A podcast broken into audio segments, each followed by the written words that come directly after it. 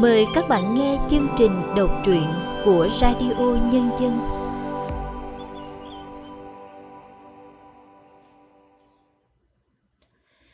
Xin chào các bạn đang đến với chương trình đọc truyện của Radio Nhân dân.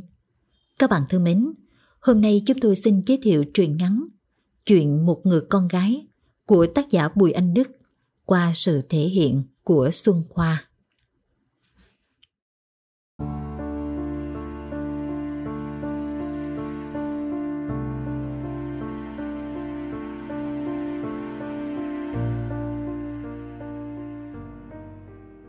Mùa mưa năm 1968, Trung đoàn 3, Sư đoàn 9 Đông Nam Bộ chúng tôi được lệnh về tăng cường cho chiến trường Tây Nam Bộ. Về đến Tây Nam Bộ, Trung đoàn 3 chúng tôi mang tên mới, Trung đoàn 2, gọi tắt là D2. Sau một thời gian hoạt động, Trung đoàn 2 kết nghĩa với Hội Phụ Nữ Tây Nam Bộ. Khoảng thời gian từ năm 1968 đến năm 1975, một bộ phận cơ quan của Hội Phụ Nữ Tây Nam Bộ đóng ở ngọn kênh 15, xã Biển Bạch, huyện An Biên, sát mé rừng U Minh Thượng. Lúc đó cơ quan hội chỉ có 10 người gồm má Mười, chị Tư Xô, chị Năm Liễu, chị Tư Trang, chị Bảy Thiện, các em Bảy Tứ, Út Thơ và Năm Hạnh. Hồi đó là trợ lý chính trị của trung đoàn đảm nhiệm công tác dân địch giận.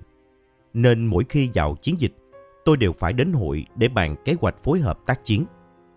Dần già tôi trở thành người gần gũi với má, các chị và các em. Hơn nữa tôi là người miền Bắc, nên mọi người rất quý mến. Mọi người ở hội coi tôi như người nhà. Gặp bữa thì xà vào ăn, áo rách thì cởi ra các em giá lại cho. Cả cơ quan quý tôi đến mức, có lần má Mười bảo, thằng út ưng đứa nào trong hội tao gả cho. Xem ra con Năm nó thương mày đó nghe. Mỗi lần như vậy, Năm Hạnh tỏ ra thẹn thùng nhìn tôi triều mến. Tôi cũng cảm thấy lòng mình sao xuyến. Có lần bàn công việc xong, tôi ra bờ kênh nhảy lên chiếc xuồng be bảy có sẵn mái chèo. Tôi vừa đẩy tay chèo định quay đầu xuồng, thì dây lèo bị đứt. Mất đà, tôi ngã nhào xuống nước, ướt sạch. Nam Hạnh đứng trên bờ nhìn thấy cười ngặt nghẽo, rồi chạy lại nắm lấy tay tôi kéo lên bờ. Bỗng em thốt lên. Tay anh sao vậy nè? Thì ra khi tôi bị té xuống nước, một cánh tay đã da phải cái cọc nên bị chảy máu. Hạnh rất xót xa. Em lấy nắm thuốc rê trong túi áo tôi đắp lên vết xước, rồi kéo cái khăn rằng đang quàng ở cổ xuống, xé ra băng lại. Hạnh nhìn tôi với ánh mắt rất lạ. Hai đứa chúng tôi thật sự có tình cảm với nhau từ đấy. Có lần Năm Hạnh bảo rằng quê em ở Rạch Lùm, huyện Mười Tế, tỉnh Cà Mau. Ba má Hạnh đều làm rẫy, trồng khóm. Bao giờ kháng chiến thắng lợi, Hạnh sẽ mời tôi về thăm quê em. Hỏi về hoàn cảnh gia đình, Hạnh rất thương khi biết tôi chỉ còn mẹ già ở ngoài Bắc, đang tháng ngày ngóng tin con ở chiến trường.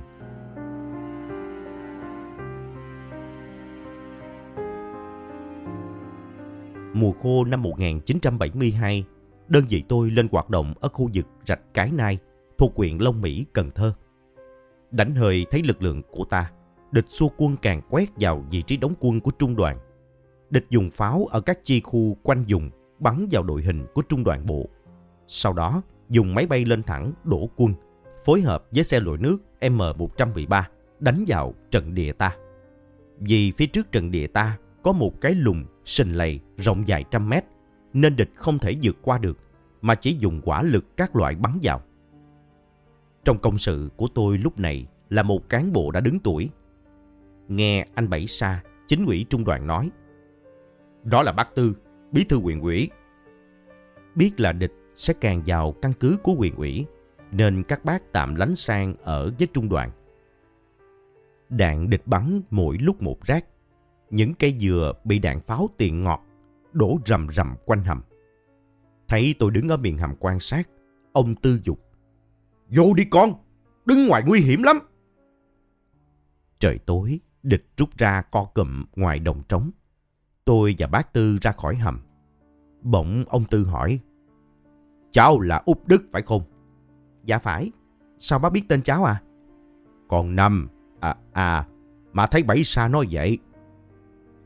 Tối hôm đó, trong bữa cơm giả chiến, anh Bảy Sa hết nhìn tôi rồi nhìn về phía ông Tư, mỉm cười khó hiểu. Tháng 8 năm 1974, Sư đoàn 4, tức quân khu 9, được thành lập. Sư đoàn gồm Trung đoàn 2, Trung đoàn 10, Trung đoàn 20 và một số đơn vị trực thuộc. Buổi sáng trước ngày thành lập một ngày, khoảng 9 giờ, thấy không có máy bay địch quần đảo. Chúng tôi rủ nhau ra sông nước trong tắm. Vì toàn là lính nên chúng tôi tắm bài hai. Đang khoan khoái ngâm mình trong dòng nước trong mát, chúng tôi thấy một chiếc xuồng máy từ bờ bên kia rẽ nước lao sang. Trên xuồng là mấy chị phụ nữ, và người cầm lái lại chính là Năm Hạnh. Nhận ra tôi, Hạnh che miệng cười, rồi tăng ga đưa chiếc xuồng trường lên bến cho các chị bước xuống. Thì ra đơn vị mời Hội Phụ Nữ miền Tây, đơn vị kết nghĩa, đến dự ngày thành lập sư đoàn. Lâu ngày gặp lại, chị em tay bắt mặt mừng, nói cười ríu rít. Chị Tư Trang xoa đầu tôi rồi nói, Năm cậu út hồi này rắn rỏi hẳn lên. Vậy mà bữa nọ, nghe có người của trung đoàn tên là Đức hy sinh. Con Năm nó tưởng là em. Khóc ròng mấy ngày, sưng húp mắt. Năm Hạnh đứng phía sau chị Tư nghe vậy liền chống chế. Đâu có, liên quan gì đến anh út mà khóc. Vừa nói Năm Hạnh vừa nhìn về phía tôi với ánh mắt tràn đầy hạnh phúc. Chiều hôm đó, Năm Hạnh đến chỗ tôi. Hai chúng tôi rủ nhau đến ngồi dưới gốc cây dừa lão bên bờ sông nước trong. Nước sông đang lớn dòng, không gian yên tĩnh quá. Tôi nghe rõ cả tiếng cá quẩy với đám lục bình. Sau giây phút ngượng ngùng Hạnh bảo. Lâu nay sao không tin tức gì cho em? Bộ không nhớ à? Đâu có, đánh giặc tối ngày, lúc nào mà viết thư. Đùa vậy thôi, em hiểu út mà. Lần này em đưa các chị lên đây là để gặp anh. Báo với anh việc này. Em sắp phải xa anh một thời gian dài đấy. Em đi đâu mà dài? Em được các bác bên khu ủy cho ra bác học. Tôi thật sự bất ngờ. À, chừng nào em đi? Dạ khoảng cuối tháng 9. Trước khi đi em có định về rạch lùm chào ba má và gia đình không? Dạ có chứ. Như chợt nhớ ra điều gì, Nam Hạnh quay sang tôi nói như reo. Ba biết anh rồi đó. Hôm rồi trên đường xuống Cà Mau, ba có ghé qua thăm em. Ba nói là đã gặp thằng út rồi. Ông có vẻ quý anh lắm. Anh gặp ba khi nào đâu? Ở chỗ chú Bảy Sa, hôm chống càng đó. Ba còn bảo, thằng út Đức được lắm. Nghe nói đang học đại học gì đó thì đi bộ đội, rồi vô trong này chiến đấu mà. Em thưa với ba, vợ ẹt ba ơi, tướng mã đó không biết làm ăn gì đâu. Nói rồi Hạnh ngã đầu vào vai tôi nũng nịu. Bây giờ tôi mới hiểu cái cười khó hiểu của anh Bảy Sa hôm nào. Im lặng hồi lâu. Em nói giọng trầm hẳn xuống. Em ra ngoài Bắc học những 4 năm. Nếu ở trong này anh có mệnh hệ gì, chắc em không sống nổi quá. Thôi cái mồm em đi. Hạnh vòng tay ôm lấy lưng tôi. Em nói trong tiếng nấc nghẹn ngào. Út biết không, em thương anh nhiều lắm. Nói rồi Hạnh ngẩng lên. Anh cho em địa chỉ để ra ngoài đó còn tìm về thăm má và gia đình. Tôi ghi địa chỉ gia đình tôi vào mảnh giấy rồi đưa cho Năm Hạnh. Tôi dặn em. Về mùa đông ngoài quê lạnh lắm. Em nhớ đem theo áo ấm nghe. Em nhớ rồi. Lạnh thì em sẽ ngủ với má. Ôm cho ấm. Chứ sợ gì. Tôi nắm bàn tay mềm mại của em mà trong lòng dậy lên một nỗi xót xa. Năm tháng làm công tác binh vận rồi xây dựng cơ sở trong vùng địch kiểm soát rất căng thẳng, khiến cho em ốm và nước da lúc nào cũng mai mái. Bỗng Hạnh ôm ghì lấy tôi, cắn vào vai tôi một cái thật đau, rồi em đứng dậy. Em đánh dấu đó nghe, nhớ bảo trọng. Hòa Bình nhớ về rạch lùm, hai đứa làm rẫy cùng ba má nghe anh. Nói rồi, Hạnh vừa lau nước mắt, vừa đi như chạy về phía láng của các chị. Tôi không ngờ đấy lại là hình ảnh cuối cùng của Hạnh trong tôi.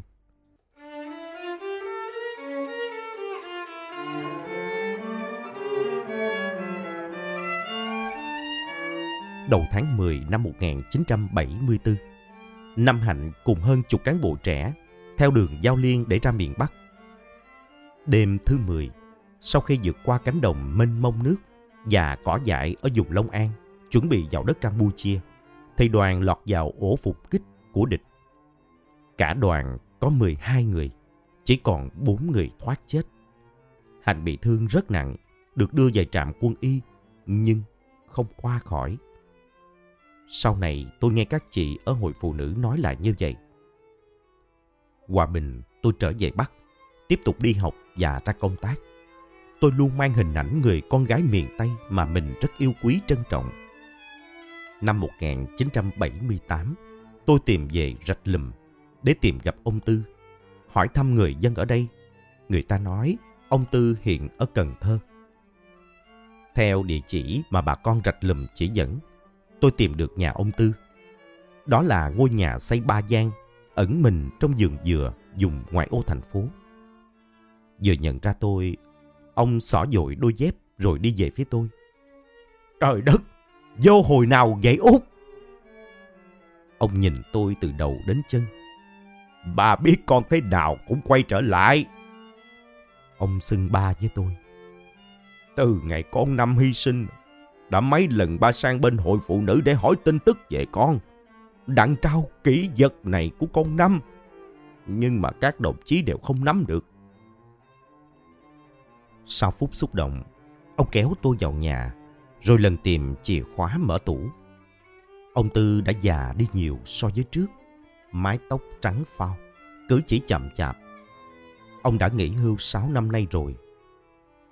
Ông lấy từ trong tủ ra một cuốn sổ tay màu nâu, cuốn nhật ký của Năm Hạnh đưa cho tôi. Đây con, đây là kỷ vật mà sau khi con Năm nó hy sinh, các anh ở đơn vị quân y đem đến đây cho ba. Bây giờ ba giao lại cho con. Tôi lần mở từng trang cuốn nhật ký. Nhiều trang đã ố vàng. Hầu như cái tên của tôi rải đều trong các trang nhật ký. Tôi để ý đến trang ghi ngày 27 tháng 9 năm 1974. Chỉ còn ít ngày nữa là mình sẽ gặp mẹ anh ấy. Biết nói gì với mẹ đây? Thôi mình cứ nói đại rằng con là vợ chưa cưới của anh út. Hòa bình chúng con sẽ về bên mẹ. Mình nói giọng nam bộ chắc mẹ và mọi người thương yêu mình lắm. Nước mắt tôi trào ra, rơi lã chả trên trang nhật ký. Và tôi chợt cảm thấy đau nhói từ vết cắn của hạnh hôm nào trên vai mình.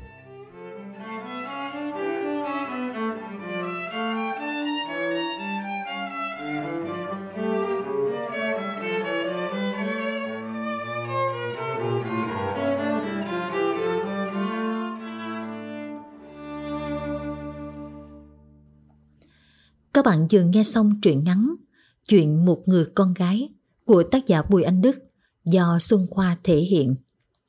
Tiếp theo đây, chúng tôi mời các bạn cùng nghe nhà văn Nguyễn Hoài Nam có đôi lời nhận xét về tác phẩm này.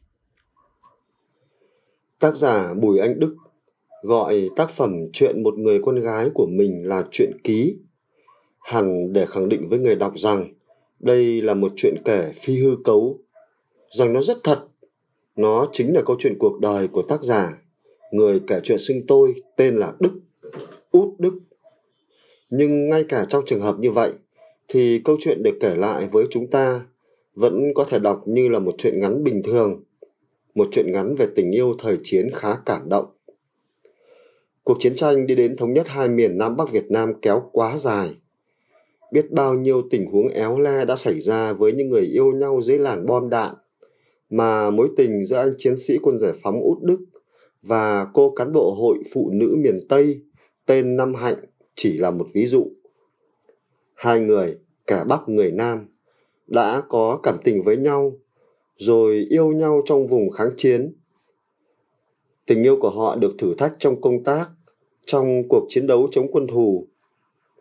Rồi cô gái được cử ra Bắc học tập và đã hy sinh trên đường. Câu chuyện chỉ có thế thôi. Nhưng điều khiến người đọc phải xúc động là cách mà các nhân vật thể hiện tình cảm của mình.